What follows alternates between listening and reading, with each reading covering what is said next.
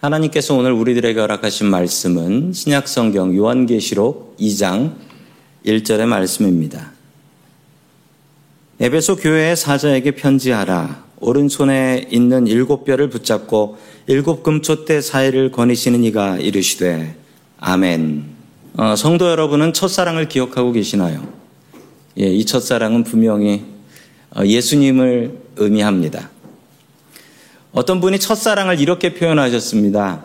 나보다 좋은 사람 만나서 잘 살면 배 아프고, 나보다 못난 사람 만나서 못 살면 가슴 아프고, 같이 살자고 하면 머리 아프고, 이게 첫사랑이래요.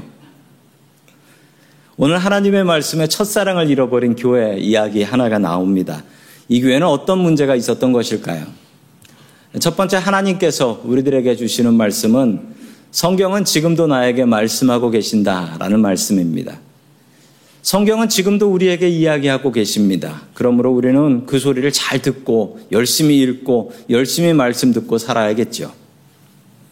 제가 신학교 갈 때 이런 말이 있었습니다. 오해하지 말고 들으세요. 신학교 들어갈 때 장로 믿음으로 들어갔다가 평신도 믿음으로 졸업한다. 이런 얘기가 있어. 신학교 가서. 그왜뭐 신학교에 가서 믿음이 더 쌓여 나와야지 왜 더 시험 들어서 나오냐? 실제로 신학교에 가보면요. 신학교에서 배우는 신학 중에 조금 오해가 되는 내용들이 있습니다. 그 잘 이해하고 믿음으로 극복해야 되는 내용들이 있는데 그 중에 하나가 이 성서 비판입니다. 비판. 예. 비평이라고 성서 비평이라는 과목이 있는데 이걸 배우게 되는데 그 이것 때문에 시험 드는 학생들이 있습니다. 아니 성경을 그냥 그대로 믿어야지 이걸 뭐 비평하면 되냐? 뭐 이렇게 생각하는 거죠. 그런데 한국말로 번역이 좀 이상하게 돼서 그런 건데 이 성경을 비평하는 게 아니고 성경을 좀 다양한 방법으로 믿어보려고 애쓰는 노력, 그 다각적인 노력을 비평이라고 이야기를 하는 것입니다. 그 중에 어, 제가 가장 당황스러웠던 비평은 독자 반응 비평이라는 게 있었습니다. 독자 반응 비평. 이게 뭐냐면요. 제가 이 독자 반응 비평을 듣고서 아, 내가 신학교 정말 잘 왔구나. 내가 신학교 진짜 오길 잘했다. 라고 느꼈던 순간 중에 하나였습니다. 이 독자 반응 비평은 이 성경이 최소한 2000년 전에 쓰여진 책 아니겠습니까? 그런데 이 성경을 이해하는 데 있어서 정말 중요한 요소 중에 하나가 읽는 사람의 반응이라는 거예요. 읽는 사람의 반응. 아니, 그런데 이해가 안 되는 게 이건 2000년 전에 쓴 책인데 어떻게 지금 사람들의 반응에 따라 해석이 달라지죠? 이게 성경이라서 가능한 거예요. 왜냐하면 성경은 2000년 전, 3000년 전, 4000년 전에 쓰여졌지만 그럼에도 불구하고 지금 나를 향한 말씀이 있다라는 겁니다. 지금 나를 생각하시고 예수님께서 2000년 전에 말씀하셨다라는 거예요. 그러므로 읽는 우리들의 생각과 반응이 그 해석에 반영이 된다라는 것이죠. 실제로 예수님의 말씀에도 그런 이야기들이 나타나고 있습니다. 부자 청년 하나가 예수님께 와서 무엇을 해야 영생을 얻을 수 있겠습니까? 라고 여쭤보았습니다. 그러자 주님께서는 이렇게 말씀하셨지요. 누가복음 10장 26절의 말씀 같이 봅니다. 시작. 예수께서 이르시되 율법에 무엇이라 기록되었으며 내가 어떻게 읽느냐 아멘. 예수님께서는 율법의 내용을 물어보셨습니다. 율법에 뭐라고 적혀 있더냐? 그리고 나서 하신 말씀은 네가 어떻게 읽느냐? 너는 그것에 대해서 어떻게 생각하고 있느냐? 아니 율법에 적혀 있으면 그 뭐 그대로 따라서 살아야 되는 건데 그 젊은 청년에게 너는 이것에 대해서 어떻게 생각하고 있느냐? 이게 뭐가 중요합니까? 그냥 율법은 있는 그대로 지켜야 되는 것인데 이게 잘못된 생각인 거예요. 예수님께서는 이 청년을 향하여 말씀하시는 그 하나님의 말씀, 그것을 너는 어떻게 듣고 어떻게 이해하고 어떻게 해석하고 있느냐. 이것이 너무나 중요하다라는 것이지요. 성경은 2000년 전 유대인들에게 주신 말씀입니다. 우리하고 무슨 상관이 있을까요? 그런데 2000년 전에 주님께서 갈릴리 호숫가에서 말씀하실 때 지금 2000년 뒤에 미국에서 살고 있을 우리를 생각하고 말씀하셨다라는 것입니다. 성경은 다른 책과는 차원이 다른 책입니다. 그래서 읽는 사람의 반응이 중요하다라는 것이죠. 자, 요한계시록 1장 19절의 말씀 같이 봅니다. 시작. 그러므로 내가 본 것과 지금 있는 일과 장차 될 일을 기록하라. 아멘. 주님께서 요한에게 주신 말씀입니다. 무슨 말씀이냐면 내가 지금 보는 것, 본 것과 과거에 본 것이죠. 그리고 지금 있는 일과 그리고 장차 될 일을 네가 기록하도록 해라라는 것입니다. 성경의 특징을 아주 잘 설명한 주님의 말씀입니다.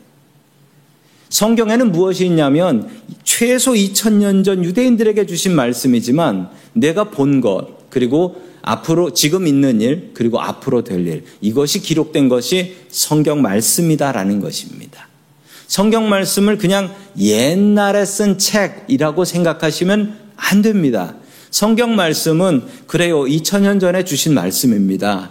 그러나 그 말씀은 지금 나에게 말씀하시고 앞으로 나에게 무슨 일이 있을 것인지를 알려주시는 말씀이다.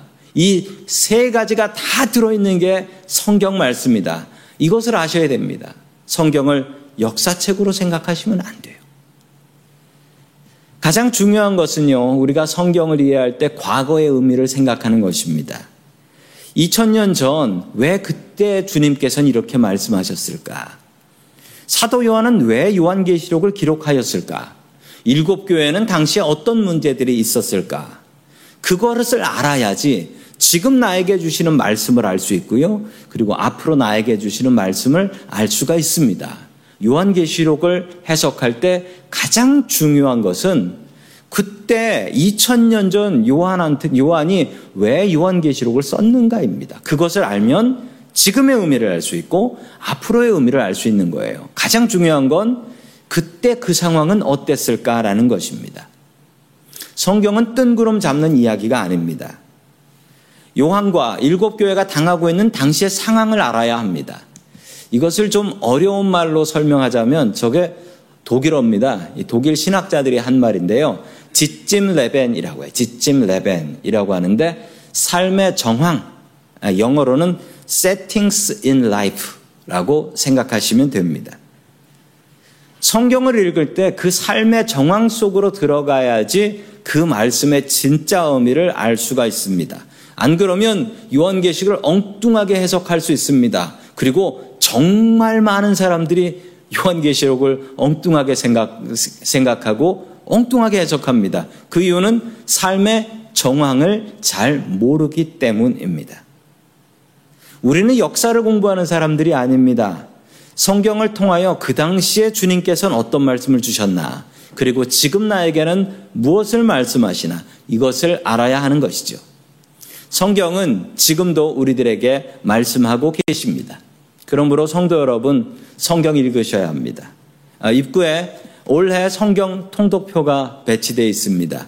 이 배치된 성경 통독표 가져가셔서 올 한 해 성경 읽으시기에 힘쓰셔야 하고 또 성경 말씀 예배를 통하여 들으시기에 애쓰셔야 합니다. 성경을 통해서 주님께서 말씀하고 계십니다. 성경 말씀에 귀 기울이며 살아가는 올 한 해 될 수 있기를 주님의 이름으로 간절히 축원합니다. 아멘. 두 번째 하나님께서 우리들에게 주시는 말씀은 주님께서는 우리가 세상의 빛과 소금이 되기를 원하신다라는 말씀입니다. 자, 우리 다 함께 요한계시록 2장 1절의 말씀을 계속해서 봅니다. 시작. 에베소 교회의 사자에게 편지하라. 오른손에 있는 일곱 뼈를 붙잡고 일곱 금초대 사이를 거니시는 이가 이르시되 아멘. 일곱 교회 중에 첫 번째 편지를 받은 교회는 에베소 교회입니다. 그리고 에베소 교회를 향한 1절 말씀에 이 도통 모를 이야기들만 쏟아지고 있습니다. 아, 역시 요한계시록은 어렵구나라고 생각하실 이야기들인데요. 어, 먼저 일곱 별과 일곱 금초대가 나오는데 이거를 우리가 알 수가 없어요. 요한계시록에는 이런 암호들이 많이 나온다 말씀드렸습니다. 그리고 그 암호를 알면 그냥 그대로 해석이 됩니다. 자, 이 암호를 해석할 수 있는 비결은 바로 한 절 앞에 1장 20절을 읽으시면 돼요. 같이 봅니다. 시작. 내가 본 것은 내 오른손에 일곱 별의 비밀과 또 일곱 금초대라. 일곱 별은 일곱 교회의 사자요. 일곱 초대는 일곱 교회니라. 아멘. 자, 그러면 우리가 해석할 수 있습니다. 일곱 별은 뭐라고요? 교회 사자. 저 사자는 라이온이 아니고요. 그 교회 지도자들을 이야기하는 겁니다. 교회 지도자가 되는 사람들, 주로 장로들을 이야기하는데요. 교회 담당자들, 그리고 또 일곱 촛대는 뭐냐면, 촛대가 뭐냐면, 촛대는 당시에 저런 촛대를 사용했죠. 그 유대인들이 사용하는 촛대입니다. 메노라라는 촛대인데요. 성전에는 저 촛대가 있었습니다. 교회에는 촛대가 있었고 회당에는 저 촛대가 꼭 있었습니다.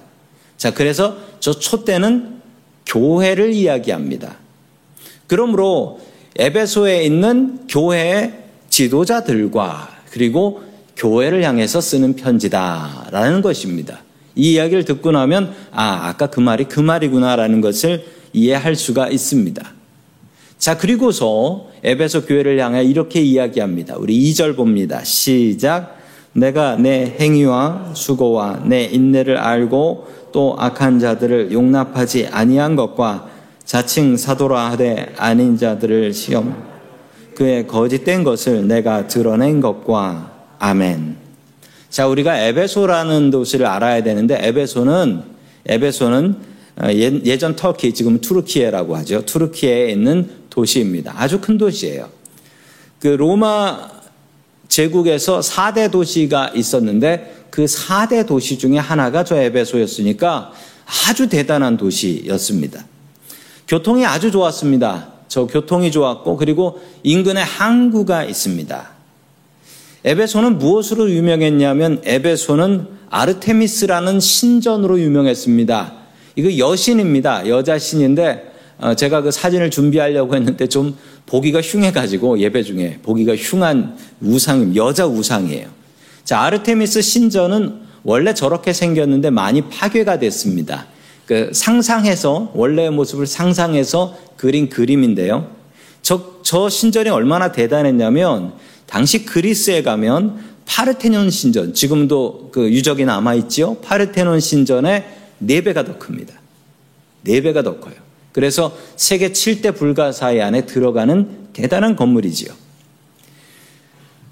에베소 사람들은 저 아데미 신전, 아르테미스 신전을 자랑했습니다. 그리고 에베소 사람이라면 당연히 저 아르테미스라는 여신을 자랑스럽게 생각했는데 왜냐하면 저 여신이 너무나 대단하고 저 신전이 대단해서 저 신전에 와서 기도하는 사람들이 그렇게 많았고 그래서 에베소 사람들은 먹고 살았다. 어, 아르테미스 신전 덕분에 먹고 살았다라고 합니다. 그러니 얼마나 이 에베소 사람들이 저 여신, 저 우상을 자랑스럽게 생각했겠습니까? 이 에베소 교회는 그런 어려움이 있었습니다. 우상숭배가 많은 교회였습니다. 당시 교회는요, 설교자가 따로 정해져 있지 않았습니다. 그리고 그러면 성경이라도 읽으면 되지 않냐고요. 그런데 당시 교회는 성경책도 잘 없었습니다. 신약 성경 예수님에 대한 이야기는 아예 책으로 나와 있지 않았어요. 목사가 없으니 설교를 누가 했냐면 성경 좀 안다는 사람, 교회 좀 오래 다녔다는 사람이 설교를 하는 거예요. 아니면 그냥 성경책을 읽는 거죠. 성경책도 전체가 있는 게 아니라 맨날 읽던 데를 또 읽어야 합니다. 매번 뻔한 이야기를 설교로 듣는 경우가 많았다라고 합니다. 그러다가 종종 이 선교 여행을 떠나는 사람들이 있는데 그런 사람들이 그 지역에 방문하면 그 지역에서 대접을 받고 아 요번 주일날 요번 주일날 저희 교회 와서 말씀 증거해 주십시오라고 부탁을 하면 와서 설교를 하는데 예, 그 게스트 스피커의 특징이 있습니다. 성도님들도 잘 아실 거예요. 예, 저도 그런데 게스트 스피커는 어, 설교를 시켜볼 때까지는 어떤 설교를 할지 모릅니다. 예. 그건 성도님들이나 저나 마찬가지예요. 그래서 가끔 오해하시는 분들이 있어요. 어, 목사님은 꼭 목사님보다 설교 못하는 사람만 시켜. 뭐 이런 오해를 하시는 분들도 있는데 절대 아닙니다. 저도 들어봐야 합니다. 당시 교회도 그런 어려움이 있었습니다. 게스트 스피커로 오신 분을 설교를 시켰더니 아니 사이비 이다냐 엉뚱한 이야기를 하는 거예요. 그런 경우가 흔했는데 그 이야기를 들으면요, 교인들이 뭐라고 생각했냐면, 야, 저거 진짜 새롭네? 라고 하며 넘어가는 사람들이 있었습니다. 맨날 뻔한 얘기만 듣다가 다른 얘기를 들으니까 야, 저 말이 정말인 것 같네? 솔깃하네? 이 귀를 쫑긋하고 듣게 되는 거예요. 에베소 교회는 이런 거짓 가르침을 잘 걸러냈다라고 합니다. 그 잘못된 신앙이 있으면 그걸 듣고 아 저건 아니야 저건 잘못된 가르침이야 저 사람 저렇게 설교하면 안 되지 라고 정확하게 판단하는 그런 교회였다라는 것입니다. 에베소 교회는 그 일로 주님께 칭찬을 많이 받습니다. 당시 에베소 교회를 공격했던 사이비 이단이 있었습니다. 그들은 누구였냐면요. 그 뒤에 6절에 보면 나오는데요. 같이 읽습니다. 시작. 오직 내가 이것이 있으니 내가 니골라 당의 행위를 미워하는도다. 나도 이것을 미워하노라. 아멘. 니골라 당이었습니다. 이 니골라 아, 이름도 재미있는데요. 이 니골라라는 사람이 당연히 이 당의 대표입니다. 이 니골라가 누구냐면요. 기억하시는 분이 계실 수도 있는데 누구냐면 그 사도행전 6장에 나오는 일곱 집사가 있습니다. 그 일곱 집사 중에 하나가 니골라라는 사람이 있는데 바로 그 사람입니다. 이 니골라는 아주 신실한 집사였습니다. 그래서 교회 구제를 감당했던 사람이었죠. 그랬던 니골라가 이상한 믿음을 갖기 시작합니다.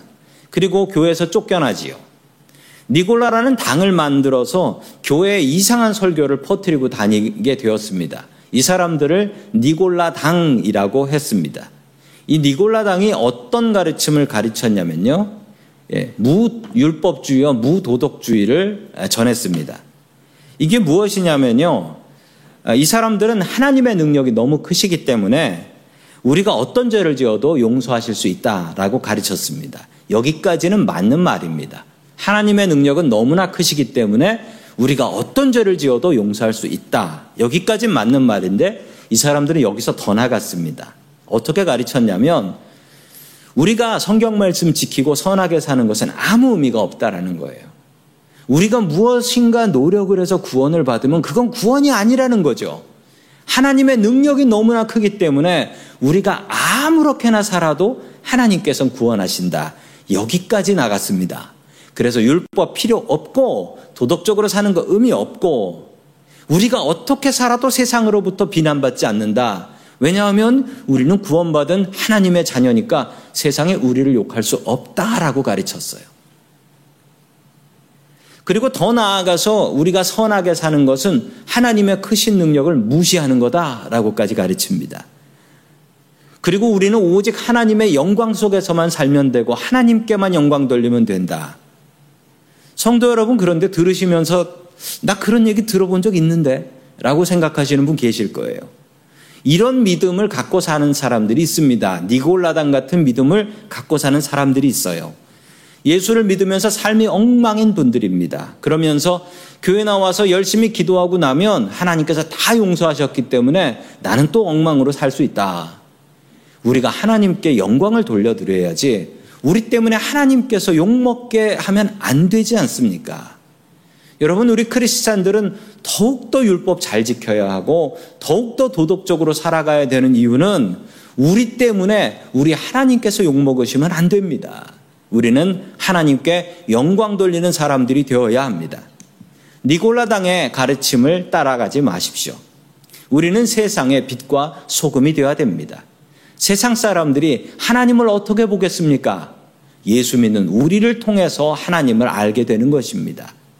성도 여러분, 우리는 세상의 빛과 소금으로 부르심을 받았습니다. 올 한 해 우리가 살아가는 곳에서 빛과 소금으로 살아갈 수 있기를 주님의 이름으로 간절히 축원합니다. 아멘. 세 번째 하나님께서 우리들에게 주시는 말씀은 첫사랑을 회복하라 라는 말씀입니다. 첫사랑을 회복하라. 이 첫사랑은 당연히 성도님들이 처음 만난 그 이성이 아닙니다. 우리 예수님이십니다. 어느 선배 목사님께서 저한테 이렇게 말씀을 하셨습니다. 그 선배 목사님은 50대 중반이셨는데 우리 나이쯤 되면은 부부간에 사랑으로 살지 않고 의리로 살지 의리라고 하셨어요. 그 얘기를 생각해 보니까 어, 맞는 면이 있다라는 생각이 들기도 했는데요. 사랑은 변하는데 의리가 뭡니까? 의리는 오랫동안 변치 않는 정이라고 합니다. 예, 그러니까 어, 의리 어, 그것도 말이 되네. 왜냐하면 사랑은 변하잖아요. 사랑은 변하잖아요. 사랑이 참 많이 변해요.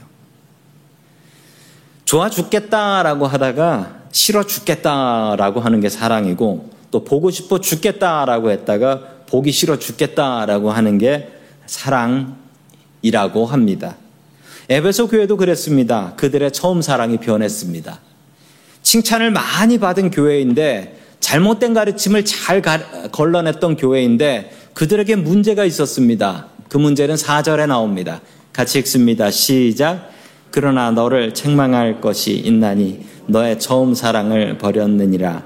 아멘. 이게 무슨 말일까요?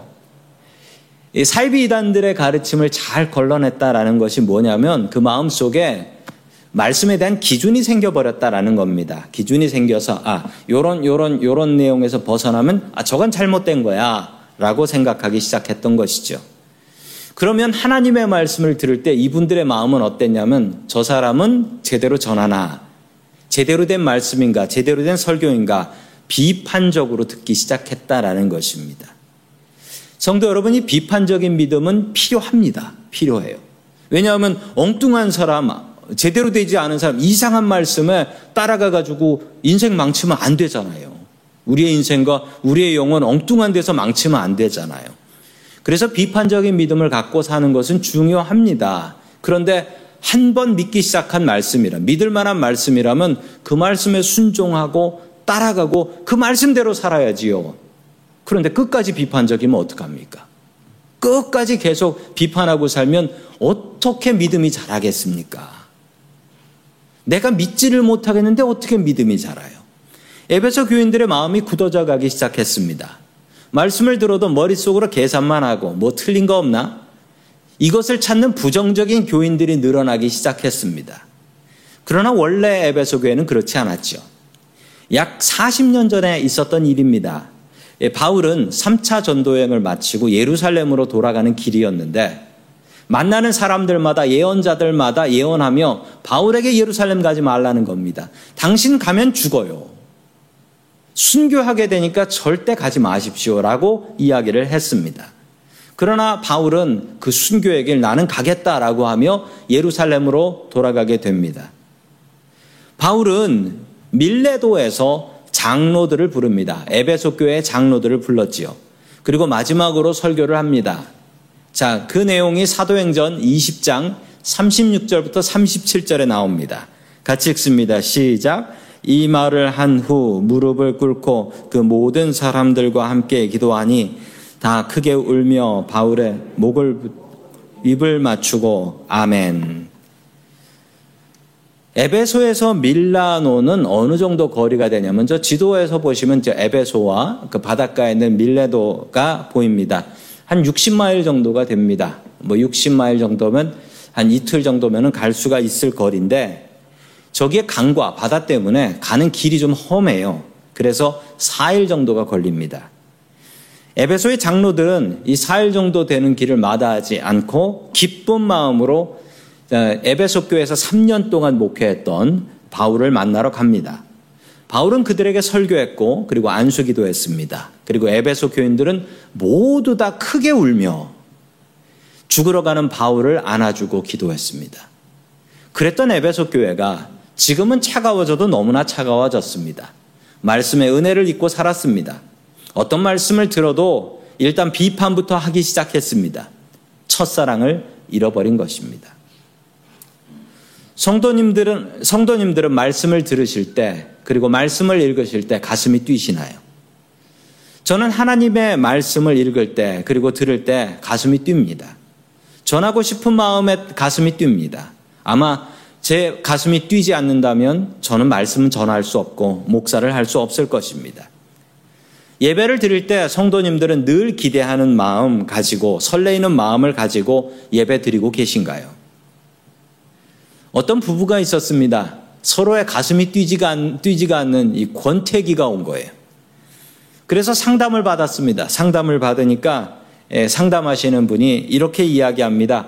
처음 만났던 곳, 그곳에 가서 다시 한번 고백을 해봐라 라는 숙제를 내줬습니다. 그래서 남편은 아내를 처음 만났던 곳으로 아내를 데리고 가서 아내에게 이렇게 물었습니다. 여보, 여기가 어딘 줄 알아? 그랬더니 아내는 관심 없다는 듯이 몰라요. 라고 얘기했습니다.